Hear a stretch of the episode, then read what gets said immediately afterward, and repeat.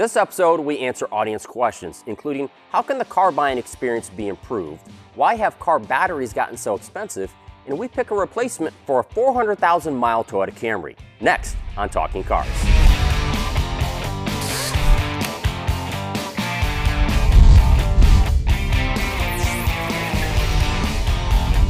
Hi everybody, welcome to another episode. I'm Mike Monticello. I'm Keith Barry. And I'm Jennifer Stockberger. And back by popular demand, it's another All Questions episode. It's the craze that's sweeping the nation. All questions all the time. And some from Canada too. It's an international craze. Sure. Yeah. Seriously though, we do get a backlog of questions, so every once in a while we like to take an episode and dedicate it 100% to answering your questions. So we're gonna do that today. I just want to remind you, send those questions, comments, 30-second video clips to talkingcars@icloud.com. So without further ado, let's get started, and let's start with video questions. Producer Tolley, why don't you run that first clip for us, and let's see what we have today. Recently, I had to replace a battery in my 2017 Elantra, and the total for that battery is like $230, I think, or it was like $250, something high like that. Why is it so much more expensive now than it was in the past? Another question I have is when I leave my USB cable plugged up or any of, you know, my chargers plugged up to my car with it being off, is it still draining my battery or is it turned off?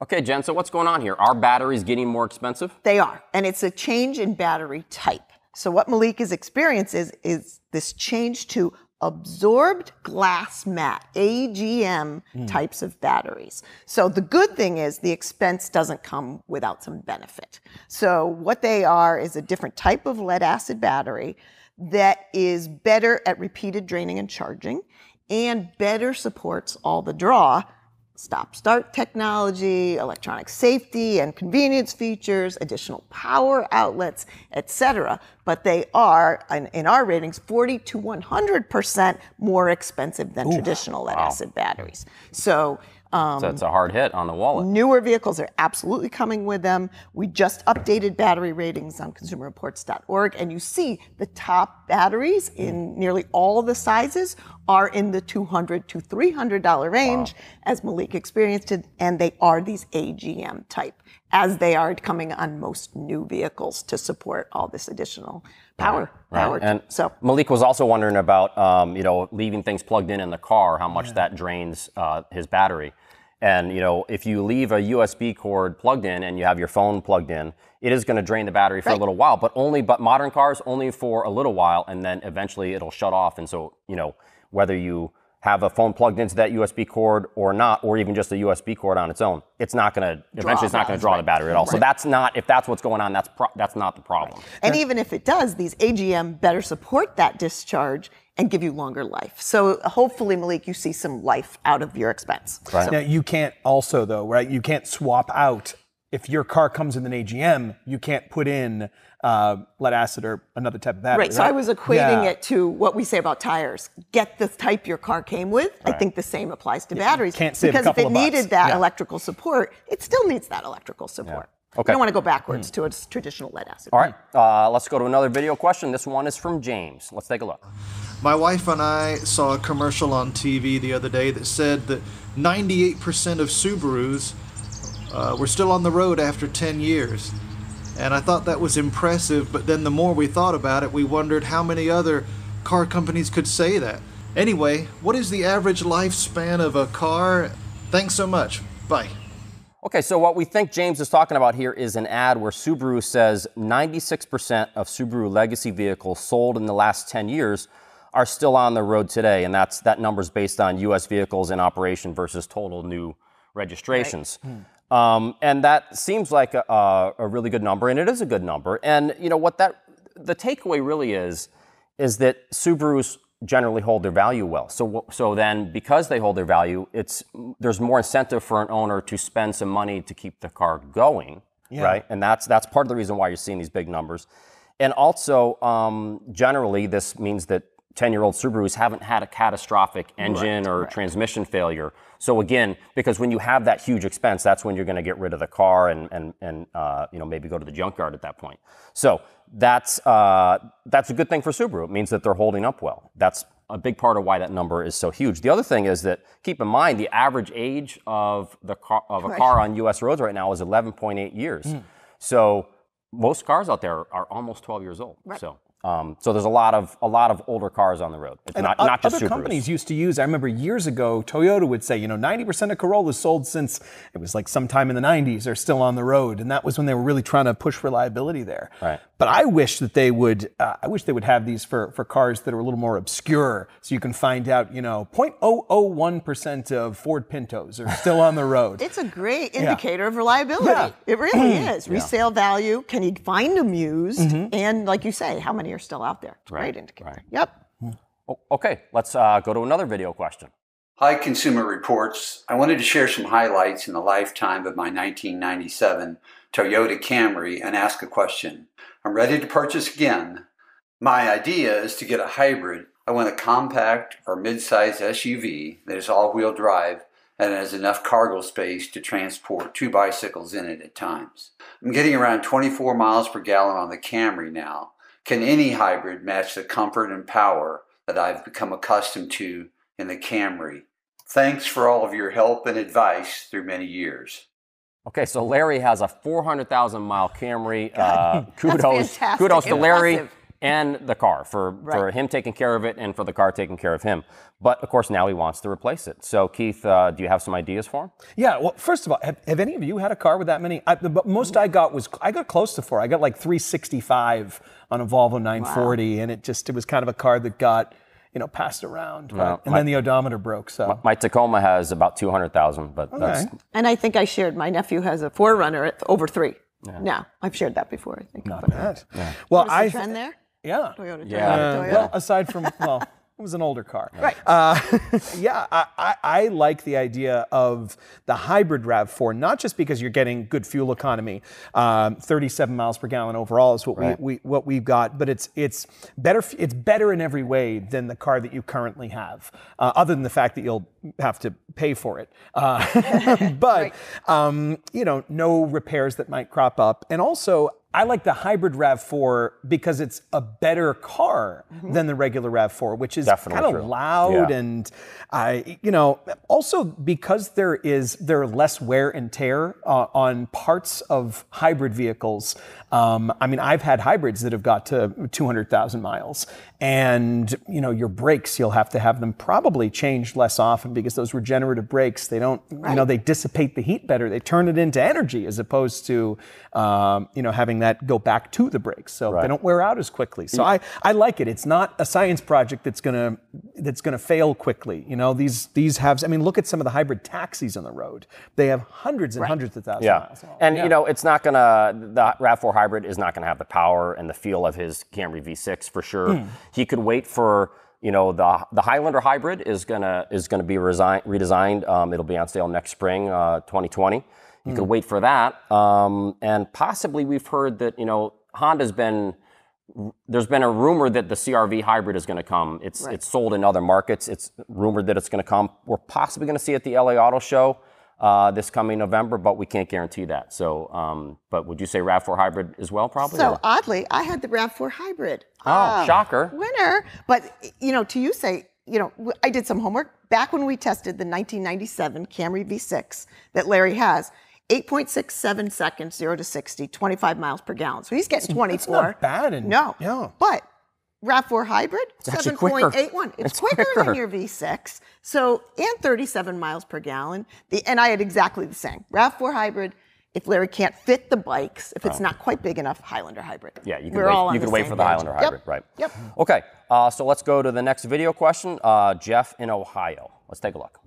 Hey, Consumer Reports, this is Jeff from Shaker Heights, Ohio. When I look at your ratings for snow tires, they do much worse with braking distances and grip when the roads are just wet or even dry, much worse than all-season tires. Most of the time, the streets have been plowed and they're clear. Very seldom am I actually driving through snow. Shouldn't I just keep my all-seasons on my Prius and just drive more slowly if there actually is snow on the ground, because the all-season tires do so much better than snow tires when the surface is just wet or even dry, even in the snow belt. Thank you very much. All right, so we're going to throw this one to you, Jen, tire tester extraordinaire.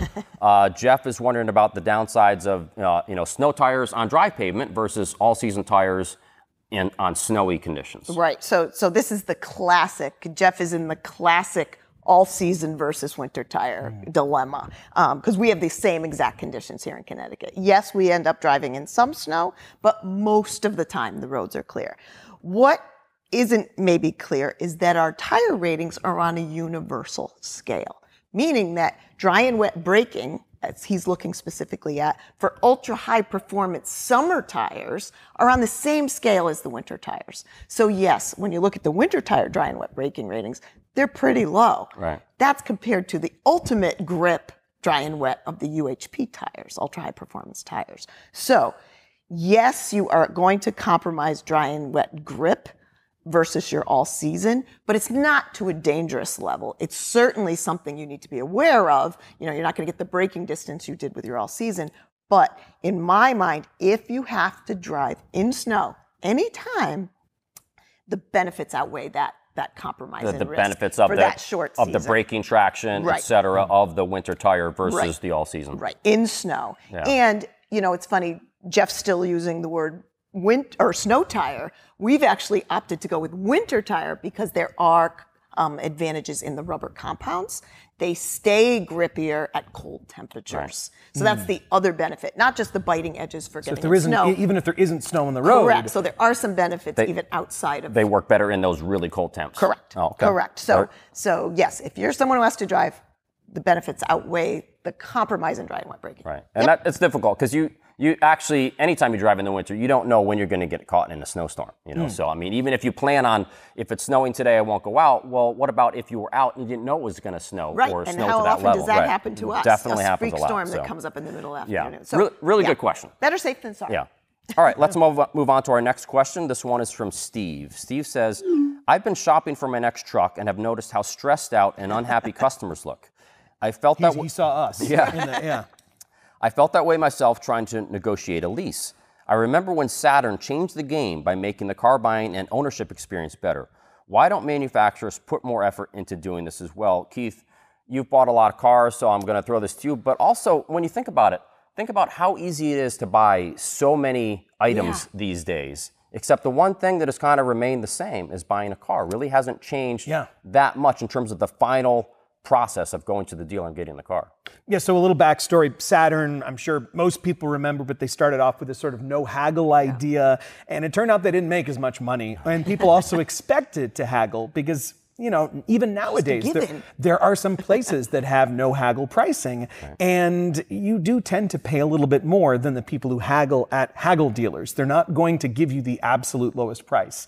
I will say, at the most recent car that I bought, you know, anonymously agreed on the price, et cetera, figured out, and then when I showed up, they said to me, oh, we're so sorry, we made a mistake. It's actually $1,000 more. Yeah. Wow. And they expected me just to, oh, okay, here you go. And I had to let them know. I said, well, okay, well then I guess I'm not buying this car. And I was to my car, and the manager ran out after me. I mean, it was why do you have to? And the thing that made me so upset is that a lot of people, I'm sure probably half of people, would just say, oh, okay, I guess here's another $1,000. It is what it is. I have to do it. Yeah. $1,000, that's a lot of money. Yeah. That's a lot of money. So I think part of the issue is that there's this disconnect between, and we've talked about this before, the disconnect between car makers and dealerships. So you'll notice that these dealerships are now, they've all gotten renovated. They all have coffee bars and places where.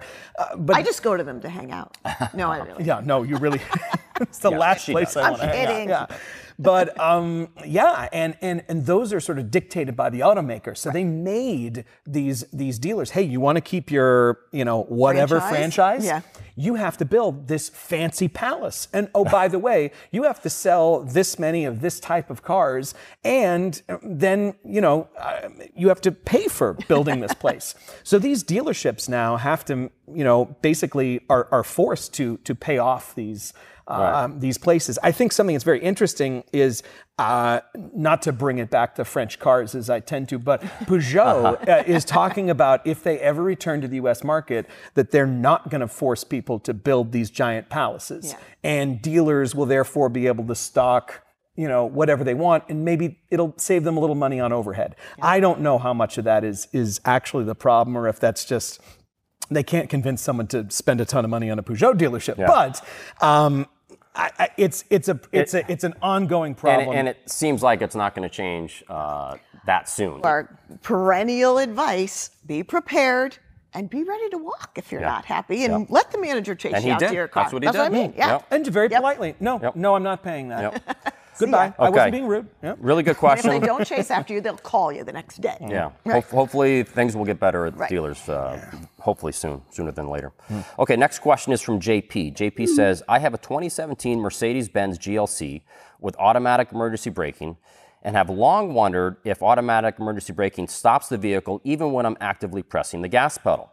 If I press the gas with Distronic Plus engaged, which is Mercedes' adaptive cruise control system, it displays that I'm overriding the system. I realize this is not AEB, but it uses related sensors. Just wondering if the gas pedal overrides AEB too.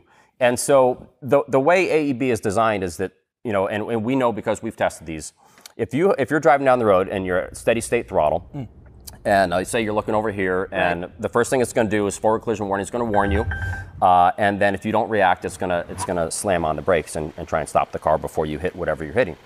And in our testing, what we found is that if we keep steady state throttle heading toward our target car, collapsible car, the system will bring it to a stop, still with the same throttle amount, okay, full stop, and then after a few seconds, it will then let the car start going again. And the throttle, the tester never changed that throttle position. Right. So the point is, yes, if you're driving down the road with a regular amount of throttle, it will override that throttle and it will stop the car because that's what it's designed to do. Across multiple brands, right? Yeah. Yes. Now every system works a little differently. These are made by suppliers typically, so every supplier does things slightly differently. There's different parameters. You know, some forward collision warning systems react sooner or than others. And I think forward collision warning and AEB, they're looking that you're still accelerating, and they're going, hey, this car's coming, but you're still on the throttle. It's part of their logic. There's a whole lot of logic involved there. As opposed to if you're braking, they go, oh, you see it.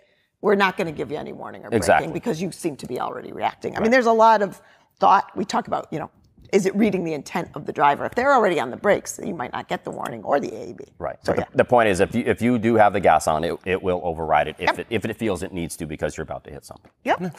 Okay. Next question is from Rick. Rick says, if I buy an electric car with 200 plus miles of range, will I have enough power to get home if I drive 15 miles to the airport and leave the car parked for 2 weeks? How much range will the battery lose? I live in Western New York where there are cold temps and lots of snow. So it's an SAT question. Yeah. Exactly. If the train is approaching no, just kidding. Does that make you nervous? Word problem. Oh my gosh, I'm terrible at any kind of math test. That's why we're writers. Yeah. That's why Jen's. We need at least one smart person here. So maybe next episode. Maybe. Oh. No, seriously though. So this is a test that we haven't actually performed. Right. We haven't done the 2 week sitting out. Decay. It's likely that, especially with some of the earlier electric cars, you will end up with no battery range left. But some of the newer ones, BMW i3, Tesla, Hyundai Kona, Kia Niro, they have they either come standard or have available these battery heater systems. Right. So what these systems will do is, if you leave the car parked in cold weather, it will keep the battery. So electric car batteries are very sensitive to heat, both cold temps and hot temps. So they have these battery heaters and in some cases coolers to keep the battery within its the range that it likes. So these battery heaters will use a little bit of range, a little bit of juice to keep the battery where it needs to be so it doesn't lose a ton of range. So you will lose a little bit over those 2 weeks, but you should still have more than enough to get home. Yep. In some cases, like Tesla has something called, it's called a deep sleep mode. And what this does is it actually, if the car has been off for too long, it will turn the car completely off. And then it uses no battery whatsoever. The downside there being when you get back in the car after it's in that deep sleep mode, it's going to take a few minutes. You won't be able to just drive off. It goes into hibernation. Yeah, basically. Anyway, so the point is, Tesla bear. Yes, right. The point is, if you get an electric car and you live in a colder climate, If it doesn't come with a battery heater and it has one available, you're going to want to get one. We have a battery maintainer for our traditional battery. On, like when we keep the Mustang in over the winter, we put a little trickle charger on that even. So when am I going to see that Ford Mustang? They're working on it. It's almost done. He just sent a text. Jen has a great Ford Mustang convertible. What year is it? 67. Ooh. Yeah. And I will bring it in. I haven't seen it on the road yet. I can't wait. It has not been on the road. That's why it's on the trickle charger. That's why it's in the shop, and it'll be done soon. Yes. Yeah. Okay, next question is from Matthew. Matthew says, we appear to be in a trend where automakers are doing away with sedans and wagons in favor of SUVs. What are your predictions for vehicle trends over the next 10 plus years? Will SUVs rule the roost forever? Or could there be a shift back to sedans and wagons? I just fear that buyers who want an economical sedan will have little to no options and be priced out of the SUV market. All right, guys, what do you think? Let's get out your crystal ball. What do you see going on in the future? Who wants to go first? I have feelings about this. I have feelings too. Ooh, we'll let Keith go first. Oh, okay. You can prove me wrong. No. So I see that the car market is getting to a place where it's sort of unsustainable. Cars are getting more and more expensive, and part of that is because, you know, a larger car is more expensive to build, and more things are being put in it. Some of it is luxury equipment, some of it is safety equipment, but a lot of it is, you know, you can spend a little more and get that panoramic sunroof. And they're not building affordable entry-level cars. It's not the housing market almost. If you can't buy a house that's 1,500 square feet in the neighborhood you want to live in, you're going to buy a house that's maybe, I mean, sure, some of it's bad decisions, but some of it is what people are out there. Interest rates are going up. It just feels, you know, cars are sitting in the lot for longer. It feels like we're reaching a point where, and also, you know, environmental regulations, pedestrian safety, regulations. I'm kind of in some cases for many buyers. If a sedan will do, if a more fuel efficient car will do, go with that. I think that a tide may turn, and that may be what happens. But the issue is that we don't necessarily coming back to sedans and wagons. Maybe. Yeah. I think so, and at least sort of smaller crossovers, the more affordable, the Hyundai Venues, the Kia Souls, that sort of car might take over versus the three. What do you see, Jen? So my thought was emotion too, but what is it we're really longing for? Is it nostalgia, or is it function? Because you look at the compact SUV, and I'm not talking about the big ones, because I think safety has driven us to bigger cars. If you have four kids, you need four seats with seatbelts in. You know, not like us in the boot of the LTD2. Doesn't happen anymore. With the Volvo wagon, that's an aside. Facing backwards. But what is it we're really missing? I am a huge wagon fan, so I just want to say that to Matthew. Me too. I told you. I bet you are too. I loved the Ford Flex. I drove that LTD2 wagon in college. Totally loved them. However, what is it that functionally SUVs aren't doing for us? I would argue they're better performing. They're more fuel efficient. The hatchback is actually easier than the tailgate, if you will. The access is awesome. I would argue that the shape of the current SUVs is a problem, a limitation versus the squarer wagon. I go back to my love of the Ford Flex, you know, but are we really missing anything with compact SUVs? It's not a sedan. They're lower. We don't have the rollover. We have the ESC. I'm not sure. It's just not nostalgia, my own included.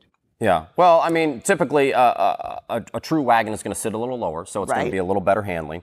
Quite often they're a little longer, right? Yeah. So they don't have the height in the back. They don't have the height of the cargo area that a wagon has. But, you know, typically a wagon's going to be a little better to drive, and that's what I care about. I totally get what you're saying. As would be a sedan. The compact SUV makes so much sense for so many people. Yes. It's so easy. It has basically the best, you know, entry points of any vehicle that there is. And also when everyone else is driving a car that's super tall, you want to be in a car that you can see out of. And I get that. I get into an MX-5, and I'm hello. It's like sitting behind someone at the movies. My guess is SUVs aren't going away anytime soon. No. They are the biggest thing in the market right now.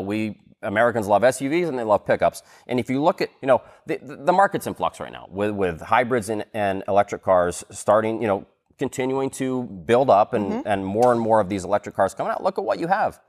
Hyundai Kona, Kia Niro, basically SUV-ish kind of things. Audi e-tron, kind of an SUV, right? Jaguar I-Pace, kind of an SUV. So even the electrics, they're building those SUVs. So these SUVs are going to... We're demanding it. They're going to be here for a while. I do think someone's going to build. I like your hope, though. I like your hope that wagons are coming. Well, not necessarily back to sedans, but to the idea of the something which is a little more... I like all the cars you mentioned are sort of normal sized. Right. You know, they're not... Yeah.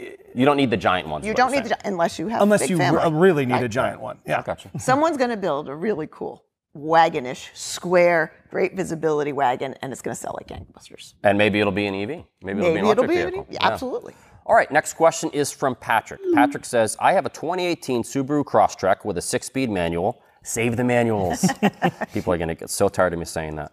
I purchased it in New Hampshire and have since moved to Colorado, where I found that it has a hard time keeping up and accelerating when climbing 6,000 feet to the Continental Divide. I'm thinking of replacing it with a Volkswagen Golf Sport Wagon. Given that the turbo engine can deal with thin air better, do you have any other suggestions? Real quick. For those of you that don't know, so, you know, non-turbo, naturally aspirated, regular engines, whatever you want to call them, they don't perform as well at high altitudes because the air is thinner. The engine's getting less air, engines, have, it's an air, fuel, and spark mix, and so those engines lose some power, and that's what's happening with this Crosstrek. So turbo engines perform much better, they lose barely any power at all at these higher altitudes. So first of all, I'd say go for that Golf Sport Wagon. But also another thing you could think about would be maybe a Mini Cooper Countryman, which also comes with 3-cylinder and 4-cylinder turbos. Would be it's kind of like a tall wagon. Also, you can get both of those cars with a 6-speed manual. But you should get a... Yeah, get it right away if you're going to get the Sport Wagon, because production ends this year. Which is a crying shame. Yeah. But so, hey, nostalgia. Yeah, did this question make you think of our adventure? We didn't tell you. Oh, yeah. Jen and I had an adventure. We had an adventure, and we climbed... You didn't invite me is what you're trying to say. No, you weren't here. But Mike and I climbed Mount Washington. Oh, well, I'm glad you didn't invite me. Yeah. 6,000 feet. Yeah, not driving. We actually hiked. We climbed. Yeah. So it was very exciting. And I totally... you think of people feeling the altitude. I did not. Maybe we're in just such great shape, Mike. But no, it was very fun, but very hard. You can get the bumper sticker, not for your car. So I got a shirt. Yeah. I got a shirt. It says, this body climbed Mount Washington. Now, normally the bumper stickers say, this car climbed Mount Washington. But after that, another colleague drove up, and they were saying, they had posted on Facebook, like, I'm very stressful. It was very stressful on their car, both going up. And coming down, you're just on the brake. So it was very cool. It was a cool adventure. One more question. Let's look at Guillermo's question. Guillermo says, I just moved, and now my daily commute is 35 to 40 minutes long on some traffic-free winding roads. I'm looking for a fun, responsive car that's safe, reliable, has at least 4 seats, and has good fuel economy. No SUVs, he says. Yep. Yeah. What would you recommend? All right, who wants to go first? Who's got a good pick for Guillermo? I have a good pick.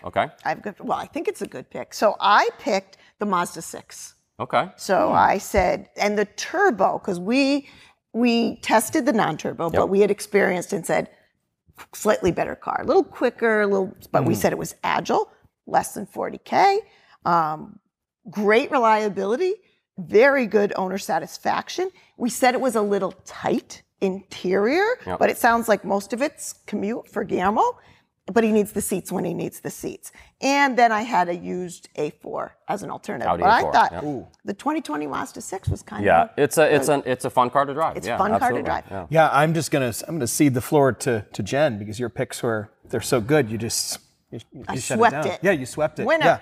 So you want to hear my pick? Yeah. No, Jen's were so good. Yeah, we really don't. Yeah. So I think Guillermo should go with either a Subaru BRZ or a Toyota 86.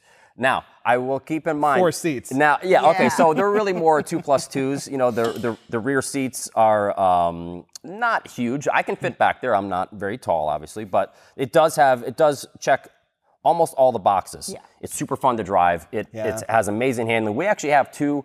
Toyota 86s for tires, for tire testing, and I took one out on our track recently, and I've remembered how balanced, how fun those cars have. Such amazing handling. They're so forgiving, so predictable. So you would love driving this car on a winding road. 30 mpg overall in our testing. Above average predicted reliability for both cars. The only spot they really falter is that you can't get forward collision warning or automatic emergency braking with those cars, which is a shame. So, but I think if you buy those cars, you will have an absolute hoot driving them. So, Guillermo, if you like your friends and passengers, get the Mazda 6. If you don't, get a BRZ. Toyota 86. No. All right. Well, that's going to do it for this episode. If you want to learn more about the cars and topics we talked about, you can click on the links in the show notes. Don't forget to send those questions, comments, 30-second video clips to talkingcars@icloud.com. As always, thanks for watching, and we'll see you all next week.